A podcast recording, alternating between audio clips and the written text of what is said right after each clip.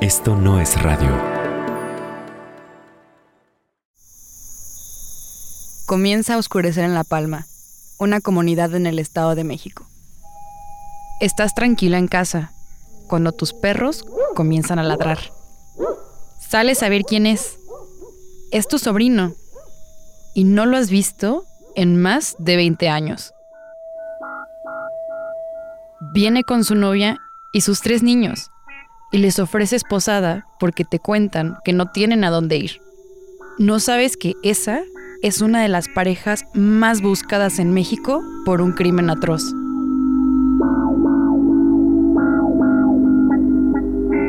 Hasta que prendes la televisión.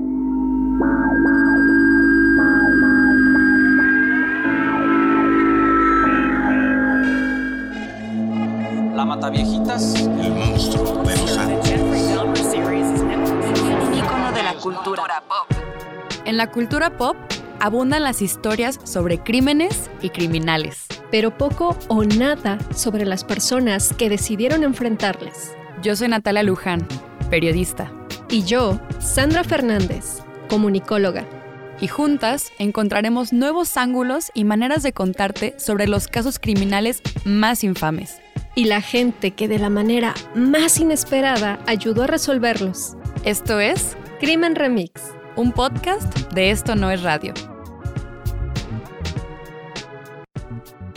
Hola Nats. Hola Sandra, ¿cómo estás? Feliz de empezar este nuevo episodio de Crimen Remix. Que, por cierto, este va a ser el primero en donde nos vamos a ubicar precisamente en México.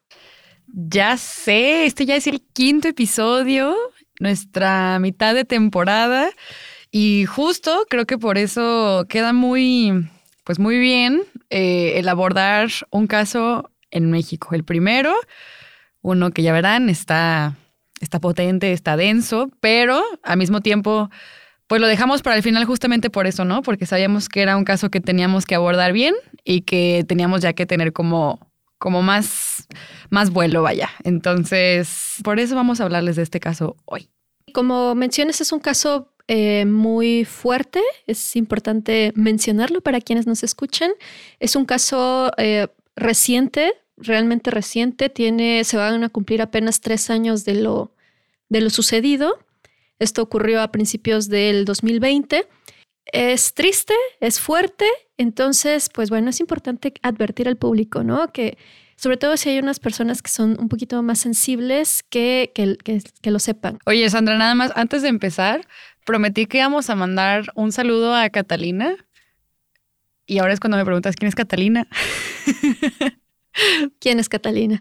Yo creo que estoy así, 99.9% segura que ha de ser nuestra escucha más joven, Wow, ¿qué edad tiene? como un mes. Ok. ok, ok. Y lo prometido es deuda. Si nos escuchan, saludos a Catalina. No, es, es una, una prima bebé que, que acaba de nacer. y, y su papá, que pues es mi tío, me dijo como, ay, qué padre que Catalina vaya escuchando a su prima todo el tiempo. Y yo así de, ay, pues qué bueno que ahorita no entiende, porque ya después, quién sabe. pero, pero Catalina es más joven que Crimen Remix. Catalina es más joven que Crimen Remy. Pero bueno, Catalina, ojalá escuches esto ya cuando tengas una edad apropiada y si me puedas entender, ¿ok? Pues muchos saludos a Catalina cuando nos pueda entender. Súper. Pero bueno, Sandra, ¿por qué no nos llevas a febrero de 2020? O sea, hace tres años atrás. El martes 11 de febrero de 2020, Fátima Cecilia Aldriguet Antón, que en ese entonces tenía siete años de edad, asistió a la escuela. El colegio se llama Enrique Repsamen en la colonia Santiago Tulyehualco, en la alcaldía Xochimilco, en la Ciudad de México. Más o menos como a las seis y media de la tarde, su mamá, María Magdalena Antón, tendría que ir a recogerla a la puerta principal como pues siempre lo hacía. Ella estudiaba en la tarde, pero tuvo un inconveniente, lo cual la retrasó para llegar a la escuela. Y cuando acudieron a, a la puerta, se percató de que ella ya no estaba por ningún lado. Entonces aquí inicia eh, esta terrible historia.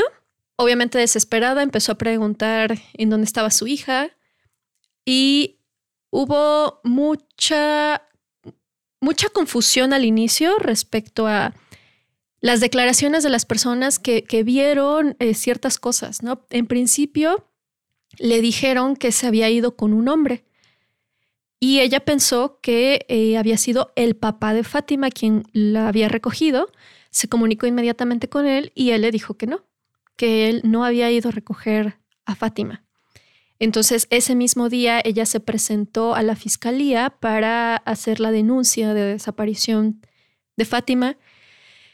Y a partir de acá ocurren una serie de cosas que complicaron todavía más eh, la búsqueda de ella, porque la alcaldía al parecer, perdón, la, fiscalía al parecer no levantó la ficha inmediatamente bajo el argumento que, de que supuestamente tenía que pasar 72 horas para poder levantar la búsqueda eh, en ese momento no inició la búsqueda hasta el siguiente día que ella insistió y se levantó la alerta Amber. Y a partir de aquí es que el caso comienza a hacerse público, ¿no? Ya que se trataba de una niña muy pequeña. Y en realidad pasan muy pocos días de que el caso empieza a hacerse mediático y de que se empieza a hablar de la desaparición y de que la familia logró poner la ficha de búsqueda en la fiscalía, cuando cuatro días después, el sábado 15, pues el cuerpo de Fátima aparece a menos de cinco kilómetros de la escuela, em, pues dentro de una bolsa y con signos de que había sido víctima de abuso sexual. Entonces, pues así es como aparece eh, pues sí, aparece Fátima, pero finalmente sin vida, y lo que le da pues otro tono y otro peso muchísimo más fuerte al caso, ¿no? O sea, ya no estábamos hablando de la desaparición de una niña y de alguien que no sabíamos que quién era que se la había llevado de la escuela, ahora estábamos hablando pues ya de un caso de asesinato. Antes de que encontraran el cuerpo de Fátima, es importante mencionar que lo que se había difundido en medios de comunicación fue la alerta Amber, en donde se mencionaba pues lo último que se sabía de ella, ¿no? Eh, a qué hora se la había visto por última vez, sus características y demás. No tuvo un impacto a nivel nacional todavía a ese punto hasta que eh, su, su cuerpo fue encontrado, ¿no? Y fue a partir de este momento que se volvió mediático, ¿no? Que tuvo mayor alcance, eh, se entrevistó incluso a la hermana mayor de Fátima, a la mamá, y empezaron a salir una serie de declaraciones, o más bien, se, citaban declaraciones que mencionaban a una mujer con ciertas características que había recogido a Fátima. Primero se había dicho que un hombre, después que había sido una mujer, y a partir de estos testimonios es que se crea un retrato hablado de la eh, mujer que, con quien se le había visto a Fátima. Y se difunde el retrato hablado. Eh, tengo entendido que un día después, el 17 de febrero, eh, ya en los medios de comunicación, en las cuentas de la Fiscalía de la Ciudad de México, incluso se habla de este caso desde eh, la jefa de gobierno, el mismo presidente el Obrador em, condenó el asesinato. Bueno, empieza a tener un alcance mucho mayor y empieza a haber un poco de confusión porque el retrato hablado no era tan parecido a la mujer que realmente pues se había llevado a Fátima. Sin embargo, se le relacionó en un principio incluso con una tía lejana de, de Fátima. Después eh, se, bueno, se comprobó que ella no, no tuvo ninguna relación la mamá de Fátima asistió a, bueno, donde se encuentran todas las grabaciones de las cámaras del C5. Para quienes no saben qué son esas cámaras, pues bueno, la Ciudad de México está repleta de, de, cámaras de seguridad que sirven precisamente para identificar situaciones de crimen, asalto y demás que ocurren en los espacios públicos.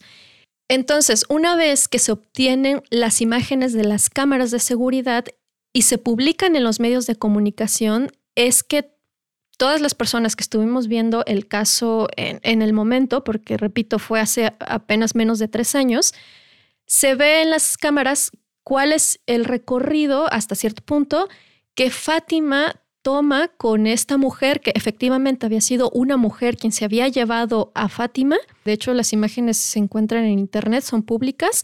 Se ve claramente cómo se ve la mujer, que trae un suéter de colores, unos zapatos blancos.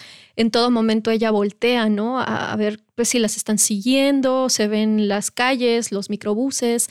Y de por sí el caso ya se había hecho muy mediático. Fue, de verdad, yo recuerdo, ¿no? Tuvo un alcance impresionante en ese momento. Sobre todo, pues ya había una imagen, ¿no? De quién fue la mujer que se había llevado a Fátima. Ahora, la pregunta era, quién es esa mujer y a dónde se la llevó. Y fíjate, Sandra, qué interesante ahorita lo que dices de los medios de comunicación, porque, pues sí, o sea, para bien y para mal, los medios de comunicación tienen un alcance, pues, grandísimo, ¿no? Y sobre todo aquí en México, los medios de comunicación suelen abordar tipos, este tipo de casos como el de Fátima, pues a veces hasta de una manera creo que muy amarillista, ¿no? Como muy de, ay, vámonos a hacer los eh, las mentes criminales y vamos a nosotros resolver el caso. Entonces, pues la diferencia es muy notoria, ¿no? Eh, justo como en la parte que decías al principio, cuando el caso nada más estaba en una etapa en donde solo estaba la ficha Amber de Fátima y era lo único que circulaba en medios, a cuando ya sale esta imagen de las cámaras del C5, ¿no? Em, los medios de comunicación finalmente cuando ya em, se dan cuenta, ¿no? De que esto puede ser una historia, ¿no? Eh, en donde, pues finalmente, digo, yo quisiera creer en la humanidad de pensar, bueno, es que tal vez si lo compartimos, alguien sepa de qué está pasando y conozca a la mujer. Probablemente también detrás hay mucho de, pues finalmente, tristemente, el morbo, ¿no? El morbo de decir, nosotros podemos resolver el caso. Entonces, pues sí, o sea, antes de que fuera esto del C5 y personajes como pues el mismo presidente se involucrarán. Tristemente era un caso más, ¿no? O sea, era un caso más. Por eso decimos que este es un episodio que hasta se los hacía fuerte, porque en México finalmente el caso de Fátima trasciende, pero hay muchos muy similares que no necesariamente, ¿no? Que los medios no retomaron. Creo que otra, otro elemento que ayuda a que los medios de comunicación lo tomen y lo, y, lo lleven tan de la mano es que finalmente es un caso de, del área de la Ciudad de México, ¿no? O sea, estamos hablando de que es un caso centralizado, podríamos decirlo. Entonces, incluso el que haya cámaras, ¿no? O sea, que, que haya un video y un registro de que, que, podíamos consultar, tiene totalmente que ver con que es una ciudad que tenía la infraestructura para que eso sucediera, ¿no? O sea, finalmente otros casos no se resuelven y no avanzan porque ese tipo de videos son dificilísimos de conseguir. Entonces, eh, pues sí, o sea, qué bueno que los medios de comunicación entraron a, a, este caso y ahorita vamos a ver por qué. Pero al mismo tiempo, pues yo no puedo evitar pensar en que hay una connotación detrás muy fuerte de que, pues sí, finalmente la historia de Fátima se empezó como a tomar como, como un caso de justo de ahora quién es la mujer que se la llevó, ¿no? Y otra cosa que me gustó ahorita de lo que hacías de la descripción de, cómo se veía este video, Aquí hay algo muy importante que es lo que también nos empezó a dar pistas, bueno, tanto a las personas que seguimos el caso en los medios de comunicación como para quienes estaban investigándolo, y que es que Fátima no se veía incómoda. O sea, lo más importante que develaba este video es que Fátima no se veía como extraviada, no se veía que la estuvieran jalando. Fátima, lo más importante que, que la mamá de Fátima también pudo ver en este video es que parecía que se conocían, ¿no? O sea, parecía que Fátima se la había llevado a una persona con la que ella estaba cómoda, con la que ella tenía confianza. Finalmente, yo creo que una cultura muy Mexican culture y esto lo, lo, lo justifica, es que tu mamá te dice, nunca jamás te vayas con alguien que no sea yo, si yo no te aviso que te vas a ir con esa persona. También ahí, de hecho, eh, otra cosa que, que a mí se me, se me hacía importantísimo y que que es algo que también sale como en las primeras eh, etapas de la investigación con Fátima, es que obviamente la primera persona también a la que le preguntaron, pues, ¿por qué habían dejado que, que se llevaran a Fátima si no tenían el permiso? Era el director de la escuela. O sea, le hicieron la pregunta a la escuela. Le dijeron, a ver, tú tienes un reglamento en el que los niños solo pueden irse de la escuela si van con una persona que está acreditada para hacerlo. En este caso era el papá o la mamá de Fátima. Entonces, una parte importantísima en, este primer, eh, en esta primera instancia de la investigación era, ¿y por qué dejaron que se fuera? A ver, esta persona puede decir que conoce a, a, Fátima y esto está muy bien, pero hasta que tú no te asegures de que esta persona tiene el permiso o le marques a la mamá y escuches de, oye, esta persona se puede llevar a tu hija, no la dejas salir, ¿no? Entonces, otra línea que se abrió en ese momento de investigación era con el mismo director de la escuela para preguntarle por qué no se habían cumplido los protocolos de protección porque los protocolos dicen que si no llega nadie por, por un niño, no se lo puede llevar cualquier persona. En realidad, que cuando una persona, un familiar no pasa por su hijo a la escuela, lo que procede y lo que la escuela tendría que hacer es que tiene que enviar al niño o a la niña en cuestión a la Procuraduría General de Justicia de la Ciudad de México, que tiene un área especializada pues en niñas, niños y adolescentes.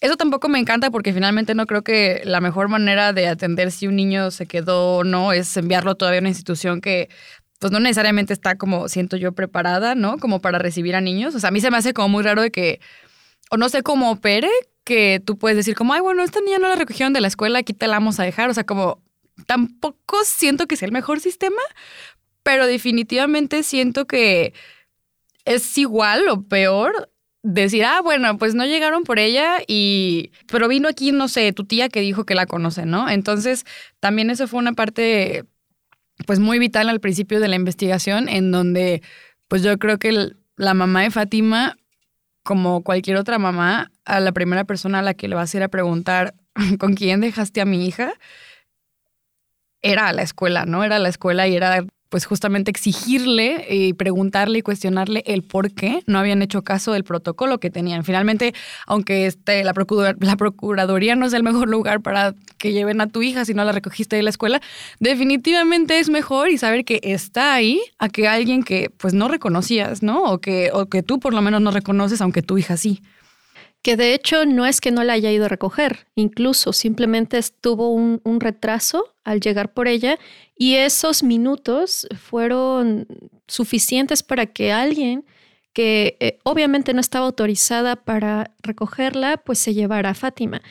Y aquí surge otra pregunta. ¿Por qué Fátima se veía tan tranquila acompañada de esta mujer? ¿Es, ¿Acaso la conocía? Pues sí, Resulta que la persona que se había llevado a Fátima y finalmente la mamá eh, pudo reconocerla, era una mujer de nombre Gladys Giovanna Cruz. ¿Y por qué ella la conocía? Bueno, porque en el pasado la mamá de Fátima le había rentado a Giovanna un cuarto al interior de su vivienda, es decir, había vivido, literalmente había vivido con ellas le rentó esta habitación porque el Giovanna había llegado a su casa huyendo de su esposo, Mario Alberto Reyes, por violencia doméstica. Entonces ella fue a refugiarse a la casa de, de, ellas, le rentó el cuarto y Fátima se familiarizó con, con Giovanna. Por eso, cuando ella la fue a recoger a la escuela, Fátima pues no se asustó ni, ni ni le pareció alguien extraño, ¿no? Pues era una persona que ya conocía. Para ese entonces ella ya no vivía con, con, con Fátima, pero claramente pues ella la reconoció y eso facilitó que se fuera, se fuera con ella. Y aquí pues ya habían identificado entonces a Giovanna y una vez identificada, eh, las autoridades fueron hasta la vivienda de Giovanna, en donde ella vivía con Mario Alberto, su esposo, y con sus tres hijos. Ellos tenían dos niñas. En ese entonces, de acuerdo a declaraciones, tenían una niña de, em, al parecer, dos o tres años, otra de cinco y un niño de siete años. Eran sus tres hijos. Cuando llegaron a la vivienda, encontraron, eh, bueno, ellos no estaban y tampoco estaban sus hijos, pero encontraron eh, la ropa de Fátima. Entonces, pues ya, no quedaba duda de que efectivamente ellos habían estado implicados en la muerte de, de Fátima y además de su, de su secuestro. Y a partir de entonces, pues ya finalmente se suben las fotografías a los medios de comunicación tanto de Giovanna como de Mario Alberto como presuntos responsables. Pues bueno, los medios de comunicación hicieron una difusión masiva de los rostros, de sus nombres y de las generalidades, ¿no? De cómo es que la mamá eh, de Fátima conocía a esta persona. Y aquí viene la, no sé si decir la segunda o tercera parte, porque bueno, ya fuimos desentrañando muchos, muchos momentos importantes de este caso, pero ahora vamos a uno de los más importantes en este caso. ¿Qué fue lo que pasó y cómo es que fueron encontrados en cuestión de días una vez que se, emitió, se emitieron las fotografías de ellos en los medios de comunicación? Para este momento ya estaban ocurriendo otras cosas al mismo tiempo de que los medios ya habían empezado a retomar el caso de Fátima.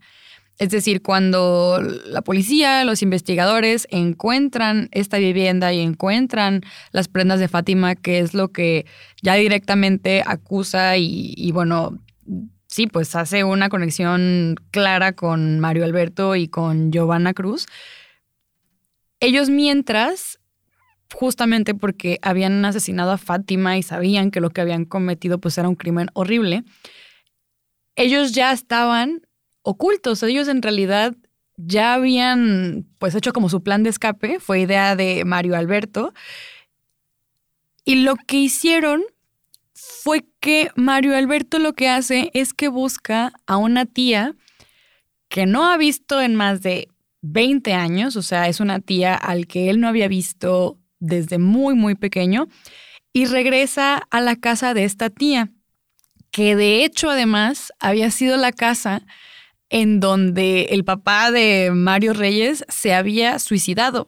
Entonces ellos vuelven a esa casa que pues yo creo que es muy claro por qué Mario, Mario no, no, había querido regresar ahí antes, ¿no? Era un lugar que claramente pues era, esto, o sea, históricamente pues un lugar eh, con una historia triste para él pero deciden regresar a esta casa porque, entre otras cosas, era una casa como en una zona más rural, es decir, en una zona alejada, en donde había muy pocas posibilidades de que lo encontraran a él y a, Giovanna. Entonces, mientras, mientras el caso estaba como que desarrollándose y ya estaban encontrando las prendas de Fátima y todo, al otro lado de, o sea, en el otro lado de la ciudad, Mario y Giovanna ya habían encontrado como un refugio, por así decirlo, en casa de esta tía que, o sea, que tal cual les abre la puerta y es como, ah, Mario, yo soy tu tía, yo soy tu tía que no has visto en veintitantos años, pero pues, ¿qué es aquí? No, pues tía, ¿me recibes? Ah, no, Simón, pásate. Y la tía hasta ese momento no sabía nada. Entonces así es como ellos se encuentran como su, pues como su, por así decirlo, espacio seguro en lo que el caso estaba tomando apenas como ya ese, ese empuje mediático que ya estaba siendo todavía más sonado a nivel nacional.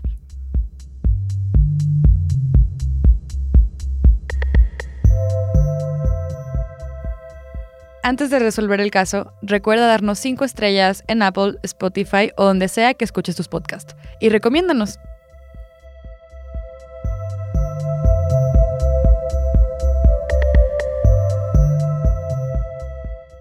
Pero, ok, ¿quién es esta tía que tenía años sin ver? Su nombre es Irma Reyes. Es una mujer de más de 50 años que vive con su pareja en esta casa, que es una casa eh, rural, es una casa pequeña, eh, que tiene, además es importante mencionarlo porque esto tiene sentido en la historia, es como un terreno en una especie de monte en donde hay como varias eh, naves, por así decirlo, o, cuartos. Ella vive en un cuarto y justo debajo de ese cuarto, por la forma del terreno, hay otro como cuarto que está deshabitado, entonces tenía ese espacio ahí disponible y eh, a Irma le pareció buena idea darles refugio y ofrecerles justo este cuarto que se encuentra a un costado de la casa principal, vamos a decirle, ¿no? Y ella, eh, bueno, decide darles este refugio porque ve que además traen niños. Pues claro, él dijo, o sea, ¿cómo voy a permitir que, que, mi sobrino, su esposa y los niños pues estén ahí en la calle? Entonces ella decide darles el refugio, incluso eh, les proporciona alimento, les regala algunas cobijas para que ellos puedan estar en esta vivienda adjunta. En principio ella les ofreció que se quedaran en la casa principal, pero ellos se negaron, ¿no? Era como, no, queremos estar solos nosotros cinco en un espacio. Entonces le da eh, les da esta, esta, este cuarto. Ellos están desde un principio como insistentes en que no se quieren quedar mucho tiempo. Esto fue el 16 de febrero de 2020, cuando ellos llegan y, les da refugio. El lunes 17, Irma prende la televisión y entonces en este momento ya se estaban publicando las cámaras del C5 en los medios de comunicación, en donde pues se ve a Giovanna. Pero, bueno, recordemos que literalmente tiene un día de conocerla y se percata de que se parece mucho, pero en ningún momento le pasó por la mente que fuera realmente ella, ¿no? Porque además nunca mencionan eh, que está casada o que tiene hijos, simplemente asume que pues, es una persona que se parece mucho y lo deja pasar. Al día siguiente, martes en la mañana, ella los ve salir de la vivienda y piensa que pues a lo mejor Mario había salido a buscar trabajo o a buscar algún cuarto porque ellos estaban insistentes en que no querían quedarse mucho tiempo. Entonces, eh, ella simplemente les baja alimento y ese día transcurre, digamos, relativamente normal. El miércoles, en la tarde, ella cuenta que estaba sentada viendo la televisión. Entonces, ella ve en la televisión la fotografía de su sobrino y de su esposa en, en, la televisión que para ese momento ya se habían publicado las fotografías de Mario y de Giovanna. Y se da cuenta que ellos están implicados en eh, la muerte, en el asesinato de, de Fátima. A partir de ese momento, obviamente ya no le queda ninguna duda de que se trataba de ellos y es cuando decide que tiene que enfrentarlos. Y este es el momento Crimen Remix, porque Irma Reyes, en vez de tal vez asustarse o como que entrar en pánico y decir, ay, tengo a un par de asesinos en la casa, ¿no? Y entrar en pánico, hace todo lo contrario. O sea, lo que hace Irma Reyes y lo que empieza a hacer en ese momento es activar un sistema en el que ella dice, este par no se me puede ir de la casa. O sea, no los puedo dejar ir, ¿no? Los tengo que acusar, pero tengo que encontrar una manera en la que no se me vayan. Entonces, lo primerito que ella hace es que se va como a este segundo cuarto, por así decirlo, en donde estaban, donde estaban Mario y estaban Giovanna. Y de hecho estaban ahí incluso los, los hijos, o sea, los niños. Entonces, como que los quiere confrontar, pero como que les dice, a ver, vénganse los dos como a la habitación principal, porque necesitamos hablar, como para que justo los niños no se, no, no escucharan todo lo que les iba a decir. Y ahí es cuando ella les dice como una frase muy fuerte, ¿no? Que les dice es, eres tú quien está en la tele, ¿no? Son ustedes quienes hicieron ese crimen del que todo mundo está hablando. Ustedes fueron los que cometieron el crimen y hasta les pregunta, ¿me van a decir ¿quién de ustedes mató a la niña? O sea, Irma entra en modo confrontación y ahí en la sala de su casa les pregunta a los dos por igual que quién fue. Y lo primero que le contestan ellos dos, obviamente pues primero como que medio intentaron negarlo y incluso fue Mario quien le echó la culpa a Giovanna en un principio, ¿no? Porque finalmente quien estaba en la televisión y salía como quien se había llevado a la niña era Giovanna. Y ya con el parecido que tenía Irma en la cabeza, que medio había visto días anteriores que se parecía y todo, fue cuando ella ya pues hizo la conexión. Entonces, obviamente, cuando Mario le dice a la tía como, no, tía, ¿cómo cree? Yo no fui, fue, fue Giovanna, ¿no? Giovanna fue la que se lo llevó y la que sale en la tele, em, ella fue la culpable. En un principio, Irma como que se inclina a creerle al Mario, ¿no? Así como de, pues sí, hijo, o sea, como, pues entonces si, si fue ella, pues a la que vamos a acusar es a ella, ¿no? En principio, cree que efectivamente Giovanna fue la única culpable del asesinato de Fátima y le dice que la va a entregar.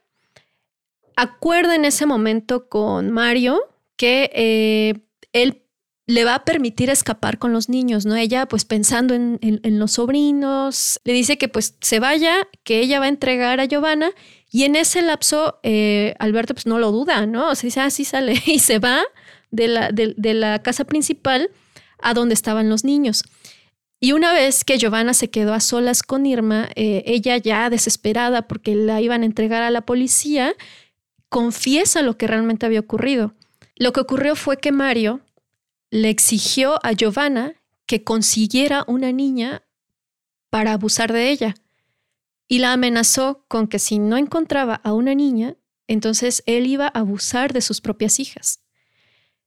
Obviamente Giovanna se asustó porque no quería que le hiciera eso a sus niñas, entonces cuenta que un día él la sacó a patadas de la casa y le dijo que no regresaba hasta que no trajera a la casa pues a una niña.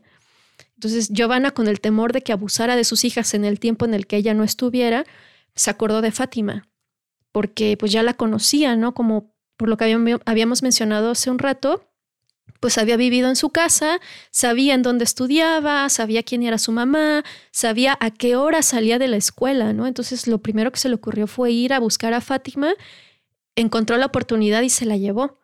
Entonces, una vez estando en la casa, eh, pues ocurrieron todas las cosas que, pues ya se saben eh, y Fátima, por supuesto, lloraba mucho, ¿no? Entonces, eso sumado a que vieron en la televisión que, la estaban buscando, que ya estaba la alerta Amber, supuestamente se asustaron y decidieron matarla.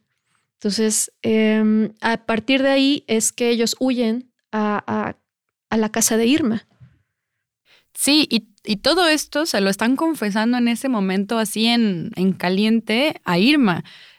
Es decir, yo me imagino que incluso Giovanna, pues Giovanna ya sabíamos ya con esta información que le tenía un miedo enorme a Mario, ¿no? O sea, el, eh, eh, yo nomás me imagino la cantidad de miedo que ella le tenía que tener a Mario y sobre todo pues también eh, esta pues horrible decisión de pues es que si, si no cumplo lo que hice son mis hijos, ¿no? Son mis hijas.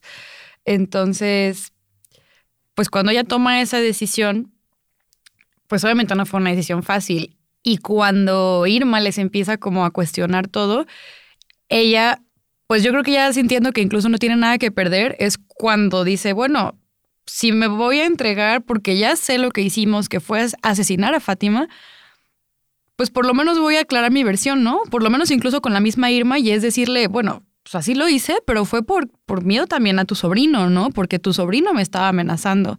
Y termina por confesarle a Irma que incluso pues la idea original pues no era asesinar a Fátima, ¿no? Eh, justamente lo que quería Mario en realidad es que él quería una niña para abusarla y que el asesinato sucede justamente porque pues uno, o sea, se dan cuenta de que a Fátima la comienzan a buscar y dos, porque pues Fátima finalmente lo que a ellos les pasa es que se asustan mucho, ¿no? Se asustan mucho y que Fátima pues quiere, o sea, intenta liberarse y forcejea un montón. Entonces es cuando Giovanna como acusa a Mario de decir que pues fue su idea asesinarla, ¿no? O sea, como que ya en el último momento de, de estrés y de, y de tensión y de que ya no saben qué hacer, es que a él se le ocurre la idea. Entonces, todo esto lo está escuchando Irma, ¿no? O sea, Irma en realidad es la que está escuchando esta versión y estas son las primeras confesiones que hace, este, que hace Giovanna, pero las hace enfrente de Irma, o sea, sencillamente para decirle como, bueno, sí fui yo, pero la idea no fue mía, ¿no? En ese momento, Irma decide bajar inmediatamente para evitar que Mario escapara. Entonces, lo que hace fue hacerle creer a Mario, porque todavía lo encuentra ahí con los niños, que había convencido a Giovanna de entregarse a la policía por su, por su propia voluntad, pero que antes de que ella la entregara, tenía que ir a hablar con ella, pedirle perdón a Dios, pedirse perdón mutuo, abrazarla. Vaya, lo que, lo que Irma Reyes quería era ganar tiempo, ¿no? O sea, eso fue lo que se le ocurrió, me parece, la verdad, increíble, ¿no? O sea, la, forma en la que operaba su mente en ese momento y, y, lograr convencerlo, ¿no? Porque Mario estaba convencidísimo de que ya se quería ir. Logró que Mario subiera nuevamente a la vivienda principal para hablar con ella y lo que hace Irma es pedirle a su compañera, a su pareja, que los entretenga, que les prepare un café o, cualquier cosa para que ella pueda salir a pedir ayuda y buscar a la policía. También para que se imaginen, estamos hablando de que más o menos eran las 7 de la noche, entonces todo esto está sucediendo, podríamos decir, hasta cuando se está acabando el día, ¿no? Entonces, todo lo que empieza a hacer Irma está dirigido, yo me imagino que hasta en ese momento de haber tenido como eh, una, una voz en su cerebro de que no se me vayan, que no se me vayan, que no se vaya Mario, que no se desaparezca, todo esta como como esquemática hasta decirles de que, bueno, ya eh, despídanse, dense un abrazo porque este es su último momento en libertad. Es decir, ya en las entrevistas, incluso posteriores, Irma suena como, o sea, como muy, muy zen, ¿no? O sea, como muy, o sea, firme, pero, pero como con este tono de, y yo les dije que se despidieran y que se abrazaran porque era el último momento en el que iban a estar en libertad porque ya después se iban a entregar. Pero imagínate en ese momento, Sandra, o sea, yo siento que en ese momento ha de haber sido, pues imagínate toda la, energía controlada en tu cuerpo, ¿no? O sea, en el cuerpo de Irma, así como decirle así de, pues te tengo que decir con toda la paz del mundo de, no, mira, te ofrezco un cafecito, ¿no? En lo que se entregan mañana y por dentro estar así de, este para acaba de matar a una niña y los tengo en mi casa y no se me pueden ir, pero tengo que hacer todo por actuar para que piensen que yo estoy tranquila, ¿no? O sea, que yo estoy toda chida, que mañana vemos qué onda y que aquí todo bien mientras este mientras usted piensan qué hacer, ¿no? O sea, entonces, ay no, la verdad es que Irma eh, ahorita ya estoy adelantando un poco ya el final, pero obviamente todos los medios como cuando la entrevistaban le decían, pues de dónde sacaste toda la paz, ¿no? ¿De dónde sacaste como esa entereza, eh, esa claridad?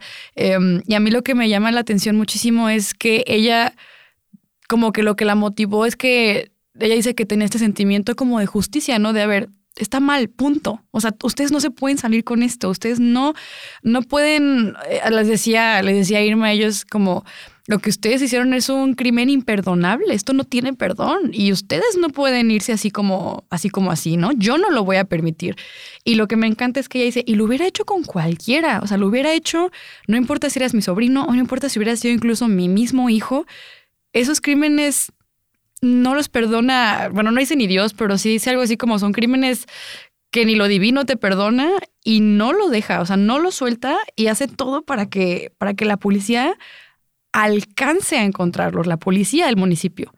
Claro, y exponiéndose ella también, porque eh, menciona posteriormente que a ese punto Mario ya le daba miedo, porque Mario estaba muy alterado y era un hombre, todas ellas eran mujeres que estaban solas con él y solamente había niños, pero aún con todo el miedo, ella decidió pedir apoyo de su pareja para entretenerlos y aprovechar ese, ese lapso para salir a la calle a buscar a un policía o, o alguien que pudiera hablarle a la policía. Y justo cuando ella sale a la calle, eh, eh, afortunadamente, casualmente, se encuentra en la calle a su hermana y a su cuñado que iban a la tienda y les pide que por favor vayan a buscar a la policía porque quiere entregar a, su sobrino y a, su esposa porque ellos son los culpables del asesinato de Fátima. Para ese entonces eh, pues ya todo el mundo sabía de este caso, era muy mediático. Eh, ellos dicen que sí, que, van a buscar a la policía. Ella regresa a la vivienda a la brevedad para evitar que escapen, en lo que pues sus familiares iban a buscar a la policía municipal y se percata de que, o sea, más que estar tranquilos, pues ya estaban los dos muy alterados. Eh, ella al parecer estaba llorando, Mario estaba muy molesto, quería irse.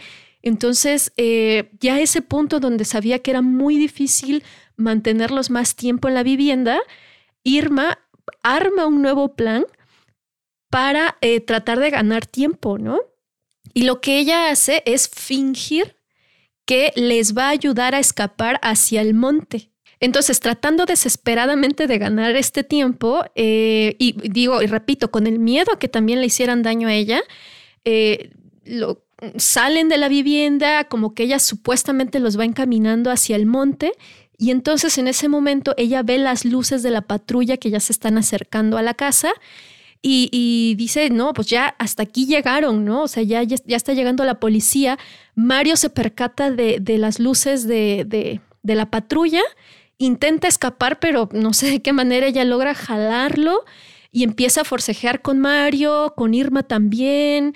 Eh, la policía pues ya, ya había llegado y... Eh, le empiezan a preguntar a, a, Irma Reyes por qué les había hecho eso, por qué los había entregado. Y ella dice, ¿Cómo que por qué? O sea, esto tiene que ser así. ¿Por qué? ¿Por qué? ¿Por qué será, Mario? O sea, dime tú.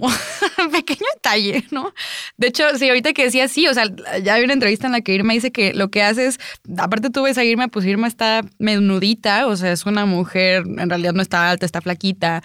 Eh, de hecho, ya tiene una operación incluso en su pie, entonces así que digas, mucha fuerza Irma no tenía. Y de todos modos, ella dice que lo que hace es como que se le agarra la cintura a Mario y es como, pues no, si te quieres ir vas a tener que cargar conmigo, ¿no? O sea, como no te puedo detener, pero definitivamente como yo imagino que se va a ver como como colgado, o sea, ella lo que dice, como que se agarra fuerte de la cintura y no los deja irse. Y sí, o sea, ya Mario en su locura le empieza a reclamar de, tía, ¿por qué nos hiciste esto? ¿Cómo pudiste hacerme esto? Y, y sí, las declaraciones de Irma son, pues, como, justo, justo, Sandra, como dijiste, ¿cómo que por qué? O sea, eres el culpable de un delito horrible, ¿cómo no te iba a entregar? No, la verdadera pregunta era, ¿por qué yo no? Habría de, habría de acusarte, ¿no? Ahí creo que también incluso algo que jugó para bien y favor de todo esto es que finalmente, por más cariño que le pudiera tener Irma por ser un sobrino, era un sobrino que no había visto hace 28 años, ¿no? Entonces, finalmente creo que eso también le permitió, o sea, más allá del sentido de justicia que ella, ella tiene y que es lo que la movió a, acusarlos, pues que no, no había esa parte como de, bueno, pero es mi sobrino queridísimo que llevo años conociendo y que, y que incluso esta onda de, de, sorpresa, ¿no? O sea, yo no digo que no haya, no haya sido un shock para ella saber que pues su sobrino había hecho eso y que lo había hecho hace así tres días atrás, ¿no? Y que ella los había recibido en su casa, pero al mismo tiempo creo que fue lo que, o sea, lo que ha de haber facilitado como que ella dijera, pues no me puedo tocar el corazón, ¿no? Y ya si quedaba alguna duda, pues todavía lo, lo, lo, dijo después, o sea, y aunque hubiera sido hasta mi propio hijo, ¿no? O sea, eso no tiene perdón y yo no lo voy a permitir. Entonces, ah, Irma Reyes, un hitazo, una reina increíble. De hecho, hay una entrevista muy muy famosa que le hace Carmen Aristegui, una periodista muy también muy famosa, muy reconocida aquí en México, donde narra todos estos hechos y le pregunta, o sea, ¿Qué fue? ¿Por qué razón? O sea, ¿qué la motivó?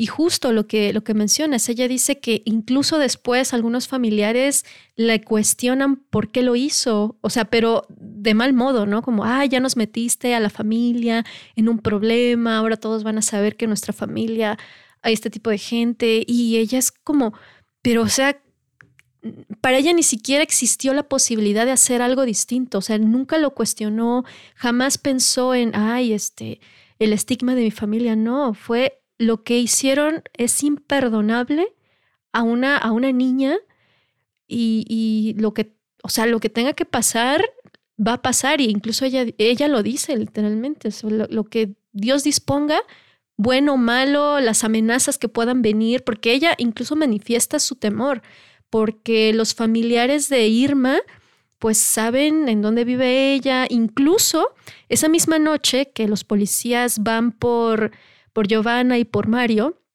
y se los llevan, eh, pues los niños, o sea, los hijos se quedan ahí en casa de, Irma. Eh, pero, esa, pero ella menciona que en la madrugada a las 4 de la mañana tocan su puerta y es la abuela de, de ellos, ¿no? O sea, la mamá de Mario.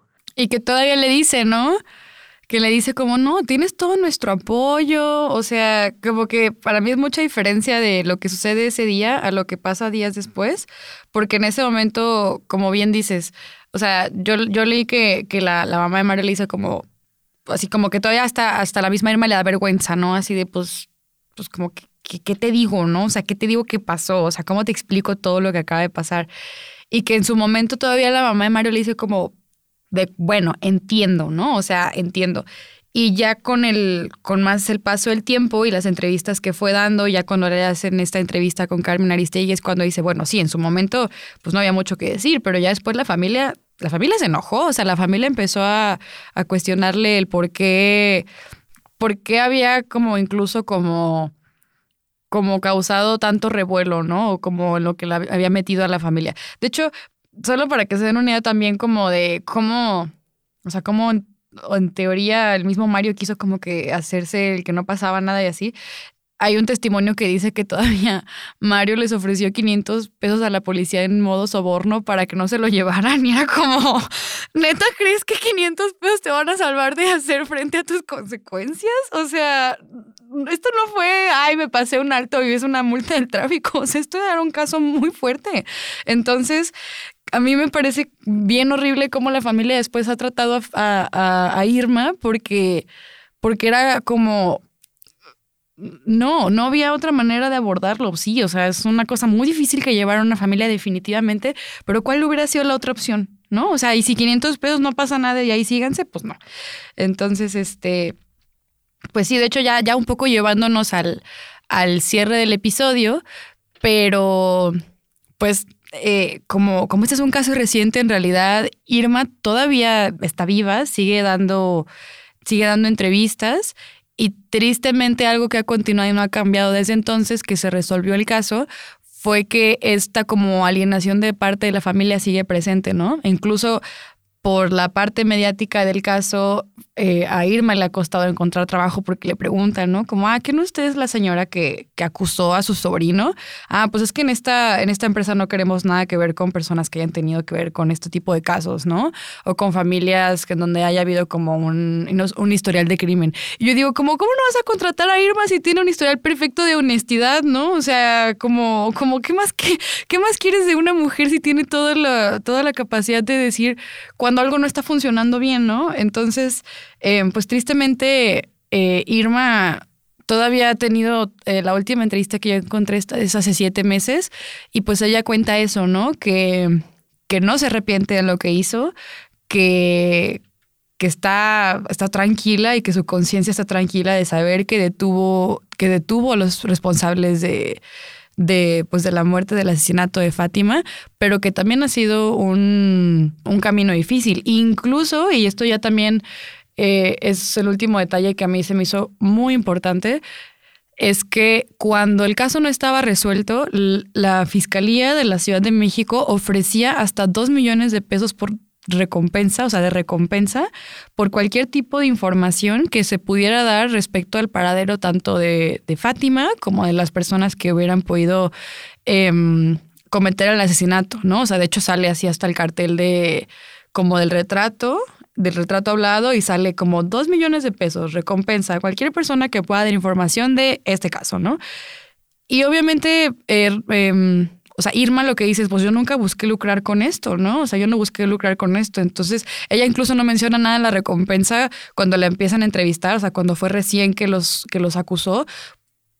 Y es hasta después que dice, bueno, y cuando me dijeron que además, pues podía darse la oportunidad de una recompensa, pues una se hace la ilusión porque eh, Irma vive en, condiciones pues bastante, ella misma lo dice, o sea, vive en una situación pues eh, de necesidad, ¿no? Entonces, pues lo que ella dice es, bueno, pues no lo, no lo hice por eso, pero claro que a una le da esperanza en, en, en poder, o sea, tener un sustento.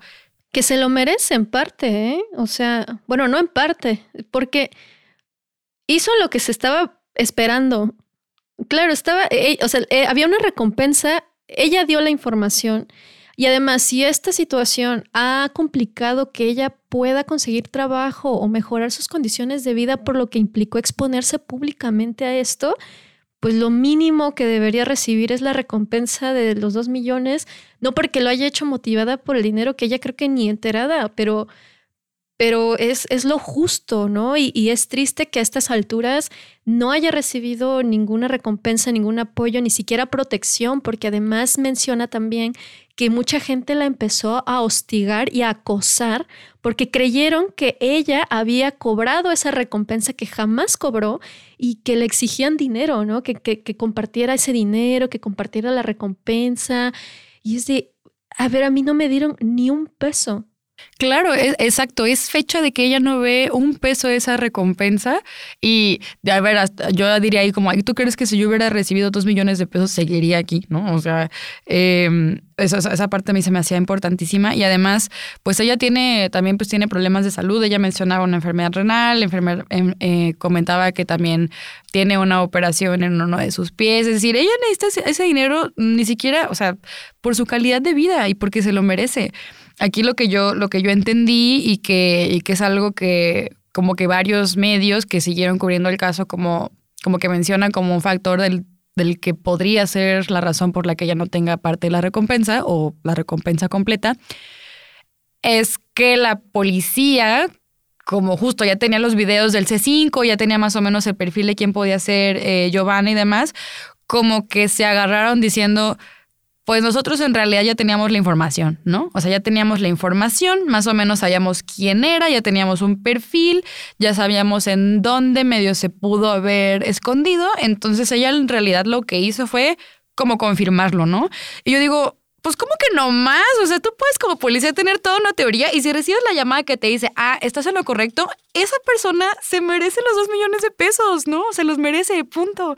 Pero pues sí, o sea, la policía y lo que fue la fiscalía como que lo que, lo que, como lo que quedó en el aire fue decir, pues bueno, gracias, qué bueno que no lo confirmó, pero el trabajo previo ya estaba hecho por nosotros, ¿no? Siendo que la misma mamá de Fátima acusó mil veces que las negligencias en el seguimiento del caso fueron miles, ¿no? Miles. Entonces, es por eso que no abordamos casos de México, porque nos quitan un año de vida cada vez que vemos que la policía no hizo su chamba. Vaya, o sea, digo, me parece muy incoherente esa, esa explicación que ellos dan, porque al final, aparte la recompensa era por cualquier información para localizar, o sea, ella brindó toda la información, incluso se los entregó ahí en la puerta de su casa, pero bueno, Actualmente Mario y Giovanna se encuentran ya recluidos en espera de una sentencia definitiva que se espera sea de más de 100 años. Lo último que yo encontré acerca del juicio con Fátima es que en mayo del 2021, es decir, ya más de un año después, todavía no existía una fecha para un juicio oral. Entonces, pues sí, o sea, se buscaron más de 100 años, de cárcel para ambos, pero bueno, pues justicia en México, ¿no? O sea, en realidad eh, esos casos pueden tomar muchísimo tiempo. Y hasta 2021, lo último que tenemos como en registro o las notas que se, que se, pueden encontrar es que todavía para mayo, mayo de 2021, no había una fecha puesta para el juicio en contra ni de Mario ni de Giovanna.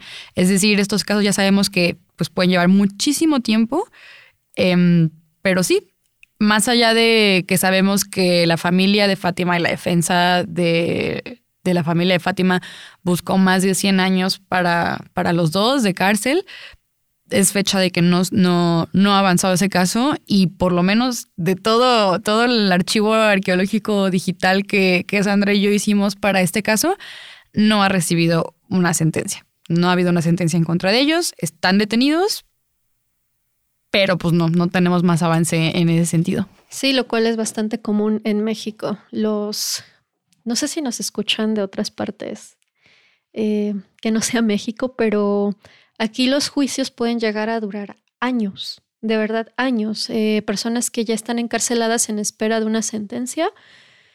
Y sí, no sabemos realmente eh, cuánto tiempo falte para que se les dicte una sentencia definitiva, aunque actualmente, pues bueno, ellos ya están, ya están en prisión. Qué fuerte. ¿Cómo, cómo viste este caso, Sandra? ¿Cómo, ¿Cómo te deja este final? Quisiera decirte que que a diferencia de otros casos me deja un poco satisfecha, pero la verdad es que sí me deja con un sabor de boca bastante amargo. Eh, aunque todo se resolvió relativamente rápido, gracias a Irma Reyes, realmente. Eh, o sea, la situación en la que está Irma de precariedad y expuesta también al acoso, tanto de los vecinos como de los medios y saber que todavía no hay una sentencia eh, para estas dos personas me parece triste, me parece injusto también, pero de alguna manera creo que estamos tristemente también acostumbradas ¿no? a que este tipo de situaciones ocurren con mucha regularidad en México. Entonces ese es Sí, sí, no, no, no quisiera terminar tan cabizbaja, pero es la realidad. Además de que es un caso muy fuerte, muy, muy, muy feo, ¿no? En lo personal me parece. Me pareció difícil hablar de esto y a lo mejor lo pueden notar en mi, en mi tono de voz y en mi forma de hablar. se me hizo muy difícil. O sea, más allá de, lo que hizo Irma, la, sucesión de hechos fue difícil para mí narrarlos. Sí, creo que, creo que coincido contigo. Eh, haciendo énfasis en esto último que acabas de decir, justo el caso de Fátima fue uno de los, yo creo que de los primeros que identificamos que podía ser potencial para, para este podcast, para Crimen Remix. Pero justamente no lo convertimos en uno de los primeros porque es denso, ¿no? Finalmente, em, a mí lo que me encanta de, pues de nuestras conversaciones y de nuestros episodios es que también hay que hablar de las Irma Reyes, ¿no? De las personas que hacen bien las cosas, de las personas que, que, que sí, pues como ella lo hace. Y, de verdad, hago paréntesis, de verdad, busquen las entrevistas y vean cómo ella habla en retrospectiva de todo lo que fue para ella acusar a su sobrino y a Giovanna, porque sí, sí creo que a mí me deja, por otro lado, un poco de esperanza, ¿no? En que ella tuvo como esa claridad de, de, de hacer lo que era correcto, pero sí, al mismo tiempo, pues aunque nos enfocamos en eso, en este podcast y en las Irma Reyes del mundo, pues es un caso muy distinto a los otros que hemos abordado, ¿no? En los otros incluso hablamos de que la víctima se vuelve parte del cuerpo de policía, ¿no? Y ahora eh, combate casos en los que en los que en los que ha habido un tipo de abuso infantil y demás. Y acá lo que vemos es que con todo en las manos, o sea, con todo lo que está bien y que la policía podría decir, hay pruebas y hay y está toda la documentación de que fueron ellos y que el juicio oral en teoría, incluso México instaló los juicios orales para que fuera más rápido y más expedita la justicia y que todavía con eso no haya una sentencia en contra. Híjole, es, es bien difícil, es bien difícil este pues como, ¿cómo decirlo? Pues como, como contar el caso, porque es en un, es, en un mundo ideal sería como, como un caso redondo, ¿no? En donde todo el mundo hace lo que tiene que hacer.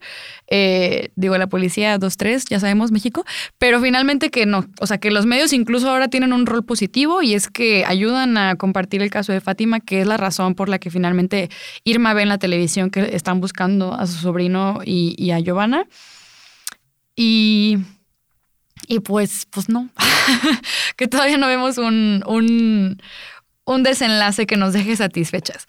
Además de que es un caso que literalmente implica confrontación hasta física, creo que eso no, no había ocurrido en los casos anteriores. Ella no solo los confrontó verbalmente, sino físicamente.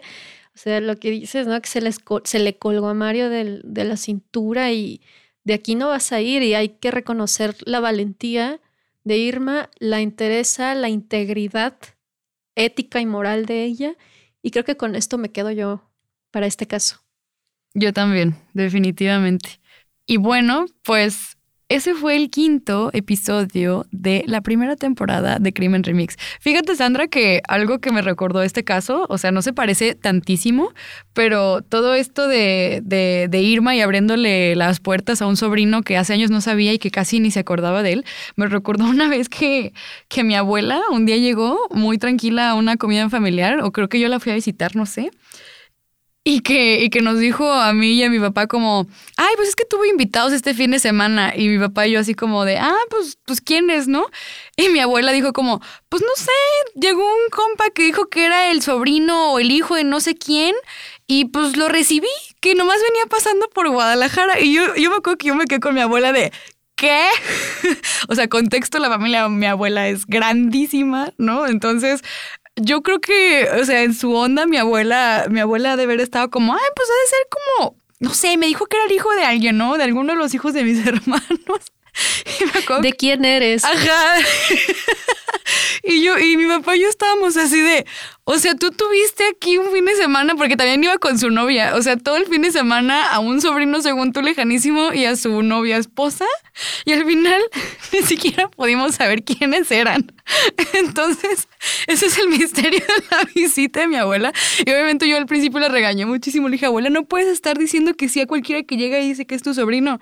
Pero luego mi abuela también es las personas, o sea, es de las personas que, que tiene la radio y la tele prendidas todo el tiempo en el canal 5. Entonces luego dije, pues no, chance, mi abuela en un mundo paralelo pudo haber sido Naima Reyes.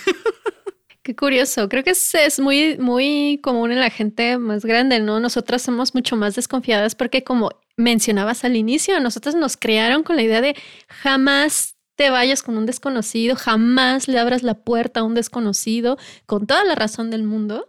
Pero mira qué chistoso. Nunca descubrieron entonces quién, No. quién era ese sobrino misterioso. Ay, no, qué no. miedo. O sea, lo único que supimos es que era de Zacatecas, que eso tampoco es como que la mejor pista. Ah, Ajá. Y que pues sí, o sea, o sea, finalmente eh, mi abuela sí sabemos que es de allá, ella estaba mi bisabuela en su momento y todo. Y digo, pues finalmente estos compas tenían la dirección, ¿no? Alguien se las tuvo que haber dado. Pero a mí lo que me encanta es que mi abuela fue como, pues sí, no sé, pásense, ¿no? Pásenle aquí, aquí los recibimos y aquí, aquí les damos un cuarto. Ay, no, parece inicio de película de terror, Nats. Sí, sí, yo también en ese momento, ahorita ya lo digo riéndome, ¿no? Pero en su momento, en su momento dio mucho de qué, de qué hablar. Ay, pero bueno, aunque mi abuela no me escuche, saludos a mi abuela también. Saludos. Este, este, bueno, pues con esto llegamos al fin de este episodio. A ver de cuánto termina durando. Sabemos, porque nos lo dejaron en comentarios, muchas gracias, que el pasado se les hizo cortito. A mí eso me encanta porque creo que en el mundo del podcast cuando te dicen como, ay, se me pasó rapidísimo, ¿por qué no hicieron otro tan más largo que durara una hora? Para mí es como el mejor review de todos. Pero, oigan, es que también, o sea, para que nos salga de una hora el episodio, ustedes lo que no saben es que tardamos como tres horas grabando.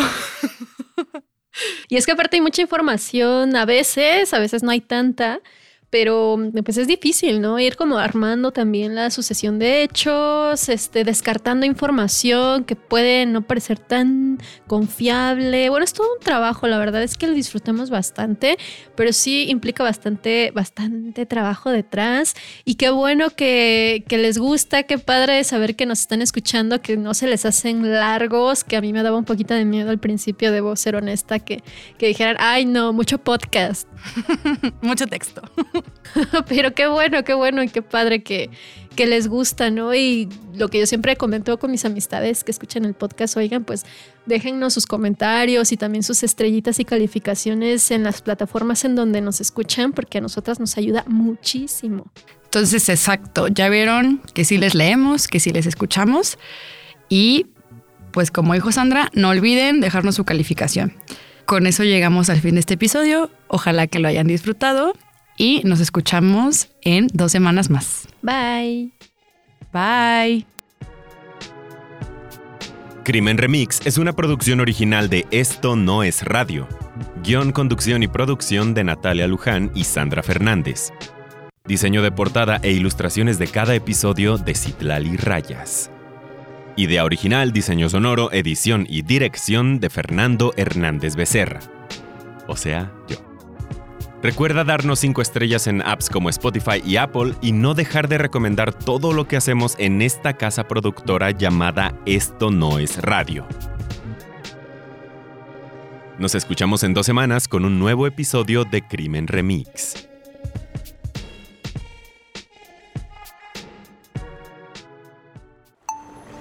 Esto no es radio.